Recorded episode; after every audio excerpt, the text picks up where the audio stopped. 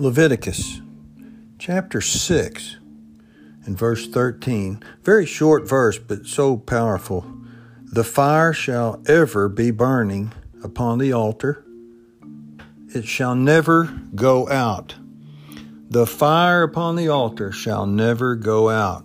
So under Levitical law, the priests were commanded by God to maintain the fire on the brazen altar perpetually or continually. This fire was to never go out, signifying that there's always availability for forgiveness and cleansing. You know, this was the one fire that was to never go out, not the eternal flame of John F. Kennedy. No, the eternal fire that's supposed to be underneath the brazen altar where the sacrifices were made. This is important. It signifies that the altar is always ready for you to get right with God.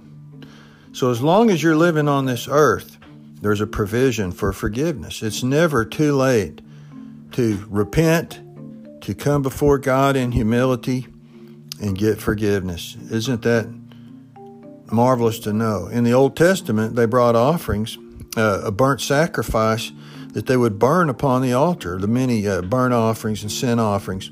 But in the New Testament, there's a better provision for us.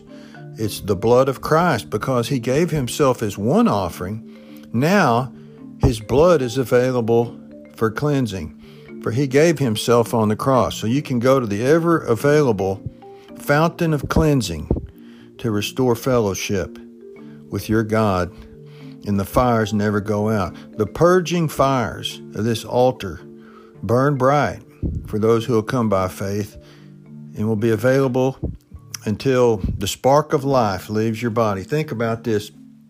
As long as you're alive and in the body, there's hope. Come to Jesus Christ, to the one offering, and get forgiveness. Because once death comes, this provision of the altar is taken away.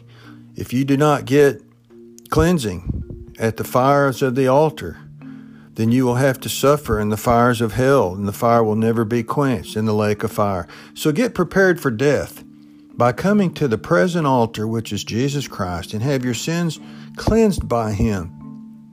Once your soul is prepared for heaven, then you remain around the cleansing fires of this altar, and you maintain the fires of zeal. And the fire should never go out, what God did. The fires of the altar, they allow you to keep a zealous spirit for the Savior. And if you do this, and you stay around the altar, your fire won't go out, because his fire burns continually, and it will burn in you. The fire of the altar shall never go out. Thank God for this. Let's use it while we have time. Think on these things today.